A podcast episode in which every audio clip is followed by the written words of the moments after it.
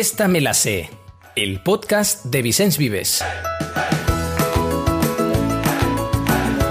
Hola y bienvenidos a una nueva edición de Esta me la sé. Hoy estamos enlorquecidos. Sí, lo he dicho bien, enlorquecidos.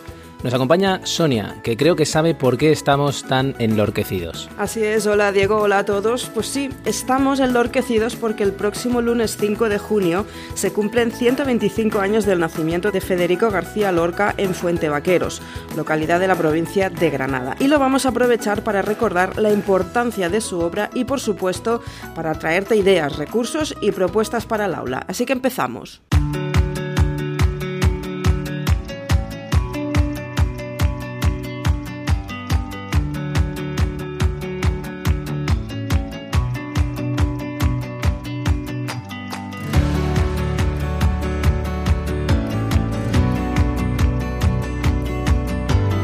Lo hacemos con un poco de contexto. El contexto de Lorca son las vanguardias entre finales del 19 y principios del 20. Es ese momento en el que se rompen todas las certezas anteriores y todas las artes lo que hacen es reflejarlo. Los artistas dejan de tener maestros, son autodidactas y rompen con la tradición. Te invitamos a que busques el cuadro La llave de los campos de René Magritte para ayudarte y ayudar también a entender este contexto. Como hace aquí Elena Escribano en su curso sobre Lorca de Vicens Vives Campus, es muy importante acompañar su poesía con imágenes y con otros lenguajes artísticos. Eso ayudará a que llegue y emocione a tu alumnado. Las vanguardias son una nueva manera de percibir el arte. Una, sobre todo, es una manera nueva de mirar.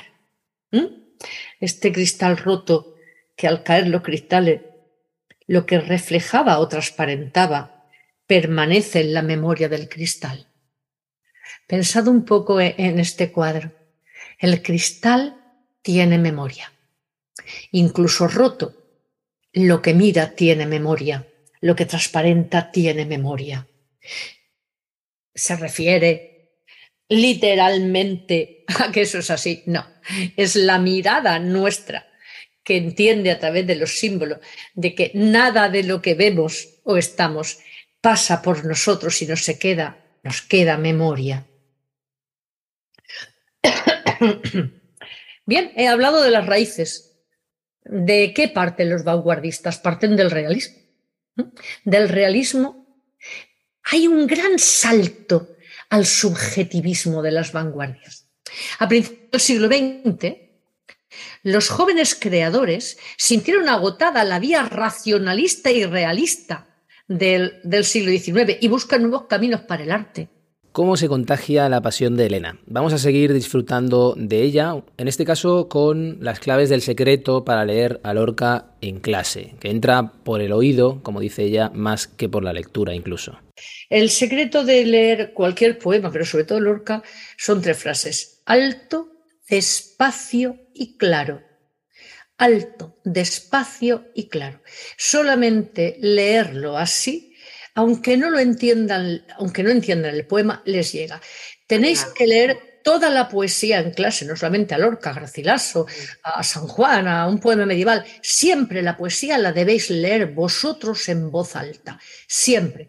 Que no podéis leer más, leéis menos, pero la poesía les tiene que llegar siempre desde vuestra voz, porque si no, no se enteran. A mí me decían mis alumnos, Elena, es que yo Garcilaso en mi casa no me entero, pero lo lees tú y lo entiendo. Claro, porque la poesía se ha hecho para ser leída en voz alta siempre entonces, con la práctica se hace maestros. Y leer en voz alta es fundamental, aunque no os dé tiempo a dar más. Lo leéis en voz alta que algo le llega seguro. También queremos hablar de simbolismo y poesía, que son prácticamente dos sinónimos de Lorca. Muchas veces utilizamos palabras sin conocer el significado profundo que está en sus raíces, y conocer esas raíces es precisamente lo que le va a dar al alumnado competencias clave y competencias específicas, como la comprensión y la producción de textos escritos, orales y multimodales. ¿Por qué es tan importante enseñar poesía en el aula? Precisamente en este momento en el que el pensamiento crítico es decisivo para hacer frente a los retos actuales. Escuchamos de nuevo a Elena Escribano, que lo ha descrito perfectamente en el curso de Federico García Lorca de Vicens Vives Campus. ¿Por qué damos clase a adolescentes? Enseñamos poesía porque damos clase a adolescentes que están en esa etapa de la vida en la que están buscándose a sí mismos y la poesía les va a ayudar muchísimo a encontrarse. La poesía les va, a dar voz. ¿Por qué tenemos que enseñar poesía? Pues porque la vida, la poesía, como la vida es polisémica, y para conocerla tenemos que estar acostumbrados a descifrar sus múltiples significados a través de los mensajes que nos llegan. Estamos en un momento en el que se habla del relato hasta en política. Cada frase que leemos, cada mensaje que leemos tiene múltiples puntos de vista. La poesía enseñada a los niños no digo ya desde primero de la ESO, digo desde tercero, cuarto de primaria, empezamos nosotros en primero de la ESO, es fundamental para que se den cuenta de la polisemia del lenguaje, que tienen que enfrentarse al lenguaje desde varios puntos de vista, que tienen que pensar en tres o cuatro niveles. Si están acostumbrados a ver la poesía desde bien pequeño, se enfrentarán a la vida con sus múltiples niveles de significado. La poesía, por lo tanto, es el camino más fácil para favorecer el pensamiento crítico, porque nos enseña a leer entre líneas. Como ejemplo, un poema cortito de la Edad Media del cancionero popular. Al coger amapolas, madre, me perdí. Caras amapolas fueron para mí. Primer nivel de significado, fui a coger amapolas, madre, pues me perdí. Eh, caras, amapolas, me salieron caras esas amapolas, ¿eh? ¿eh? me perdí y luego hasta que, hasta que encontré, fíjate tú, primer nivel de lenguaje. La chica va a coger amapolas, se pierde y eso le cuesta un esfuerzo. Pero la poesía no es solamente lo que se ve, fundamentalmente es lo que no se ve. ¿Y por qué es tan importante Lorca? Porque es el maestro del símbolo. El símbolo es polisémico, tiene muchos significados y por eso la poesía hace problemático el lenguaje, que tiene siempre varios niveles donde lo que no se dice es lo más importante. Una actividad muy interesante, en este caso, es dividir el aula en tres grupos de investigación para que preparen un trabajo colaborativo para el resto del aula, cada uno sobre los siguientes temas. En primer lugar, el origen griego de la palabra símbolo, después, el simbolismo como corriente literaria y artística, y finalmente un tercer apartado que trate los símbolos en la obra de García Lorca. Ya los conoces, la luna, el agua, la tierra, el yunque, el caballo. Es importante que conozcan de dónde viene la palabra símbolo, que implica siempre reunir dos partes, donde siempre hay una que hace referencia a otra que está ausente. De esta manera, cuando compartan cada uno con el resto el resultado de lo que han investigado, entenderán no solo el significado profundo del simbolismo, sino también la importancia de los símbolos en la obra de Lorca. Y por todo esto que hemos explicado, la poesía también desafía el lenguaje verbal, que utiliza conceptos. ¿Cuántas veces no podemos expresar con palabras lo que sentimos? Siempre hay algo que va más allá del concepto, que está hecho de palabras. Por eso la música es un lenguaje, aunque no utilice conceptos, y por eso también siempre ha sido tan cercana a la poesía y al Lorca.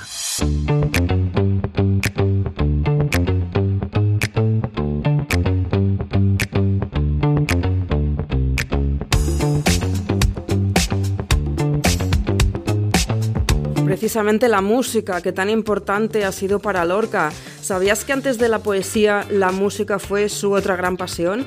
Venía de familia de músicos y al principio siguió con la tradición familiar. Eran célebres sus interpretaciones al piano y con la argentinita grabó un disco de canciones populares. Este es Lorca al piano.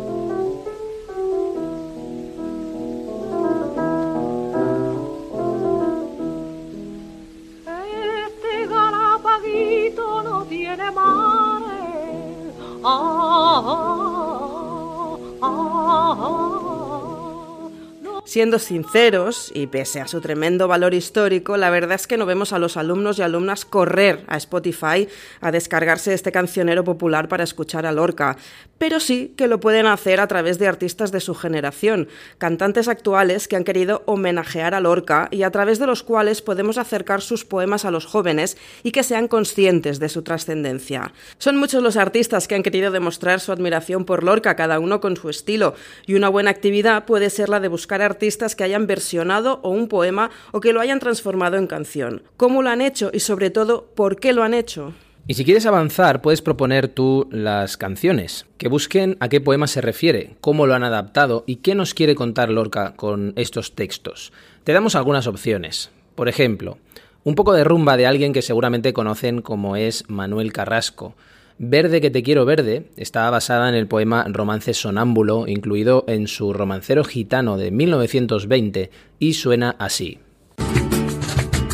Verde que te quiero verde, verde viento, verde rama, el barco sobre la mar, el caballo en la montaña verde, yo te quiero verde, ay sí, sí, yo te quiero verde, ay, ay, ay, yo te quiero verde.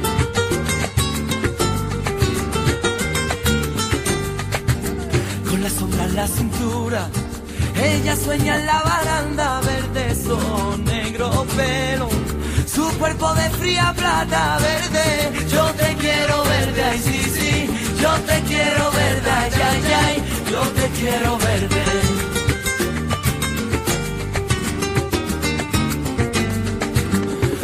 quiero cambiar que mi caballo por casa, mi montura por tu espejo, mi cuchillo por tu manta verde. Yo te quiero verde, sí, sí, yo te quiero verde, ya, ya. Cambiamos totalmente de registro, nos vamos con el intimismo y el sentimiento de Silvia Pérez Cruz. Así suena Pequeño Vals Vienés, incluido dentro de Poeta en Nueva York, que se editó por primera vez en 1940. En Viena hay cuatro espejos donde juegan tu boca y los ecos. Hay una muerte para piano que pinta de azul a los muchachos. Y hay vendidos por los tejados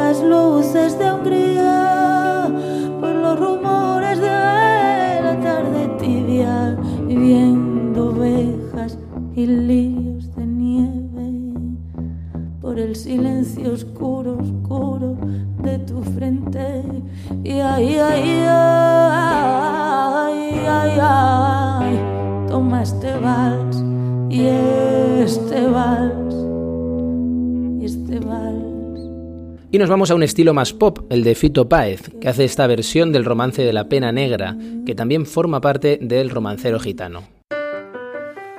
Las piquetas de los gallos cavan buscando la aurora. Cuando por el monte oscuro baja soledad, Montoya cobre amarillo su carne. Huele a caballo y a sombra. Yunques ahumados sus pechos gimen canciones redondas. Soledad por quien pregunta sin compañía y a estas horas. Pregunté por quien pregunte, dime a ti que se importa vengo a buscar lo que busco, mi alegría y mi persona, soledad de mis pesares, caballo que se desboca, al fin encuentra la mar y se lo traga las olas, no me recuerdes el mar, que la pena negra brota en las tierras de aceituna, bajo el rumor de las hojas, soledad, qué pena tienes, qué pena tan lastimosa. Llora zumo de limón agrio de espera y de boca. Qué pena tan grande, corro a mi casa como una loca. Mis dos trenzas por el suelo de la cocina, la alcoba qué pena me estoy poniendo de azabache, carne ropa. Hay mis camisas de hilo, hay mis muslos de amapola.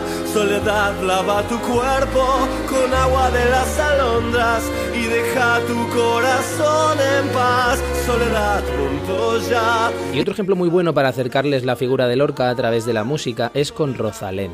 Anda Jaleo es una canción popular en la que el autor gaditano hizo los acordes. Yo me arrimé a un pino verde por ver si la divisaba, por ver si la divisaba.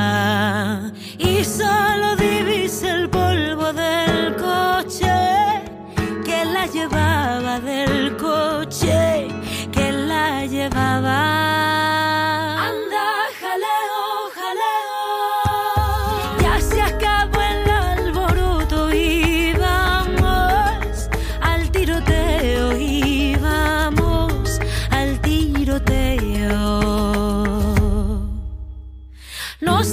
Paloma al campo, mira que soy cazador, mira que soy cazador. Y si te tiro y te mato para mí, será el dolor para mí, será el quebranto. Música para todos los estilos y de la música pasamos al teatro de Lorca y lo centramos en el papel de la mujer, porque también te puede servir para acercar su figura a los alumnos.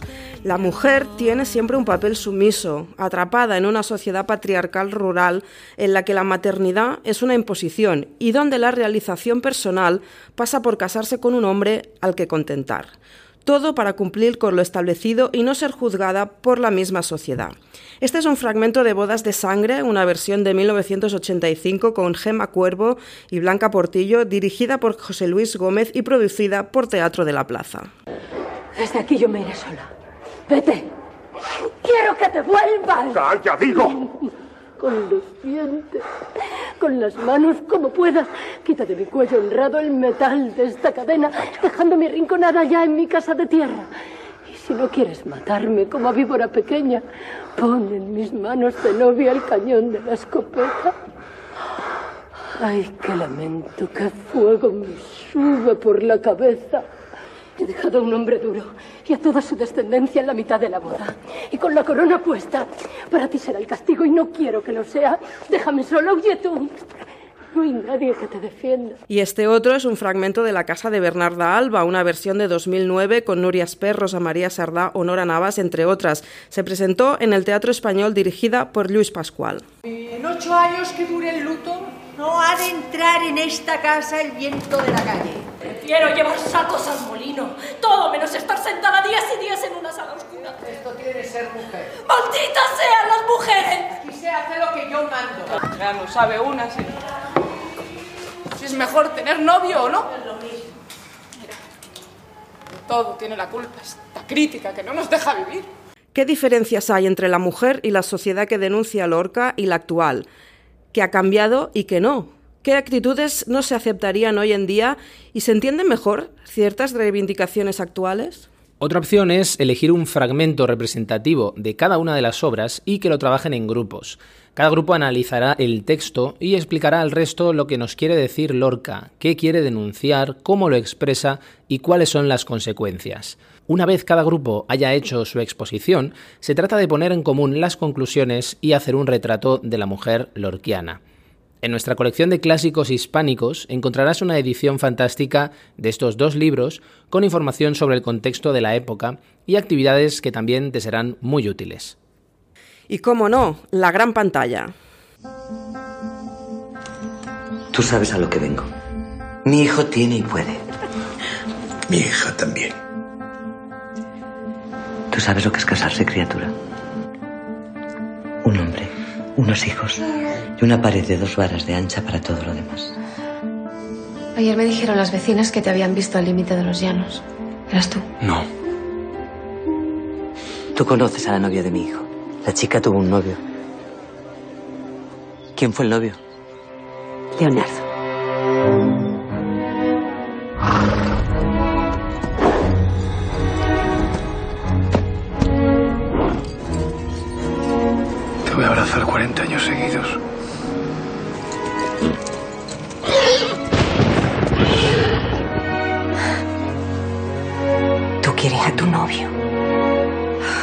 Es el tráiler de La novia, una adaptación de Bodas de Sangre protagonizada por Inma Cuesta.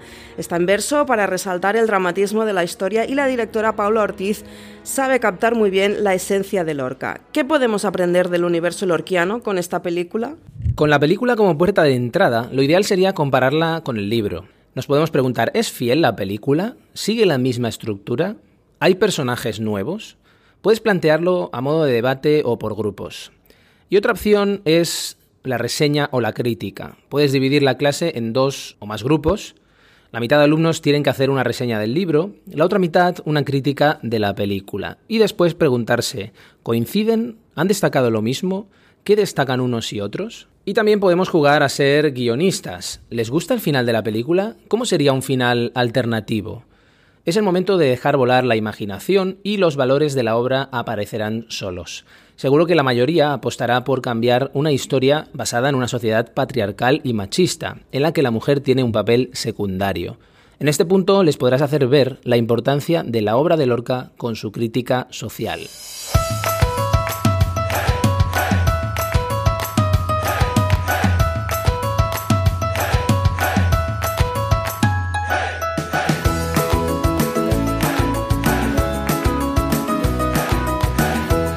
Pues hasta aquí nuestro homenaje a Lorca en forma de propuestas para que entre en el aula una figura fascinante.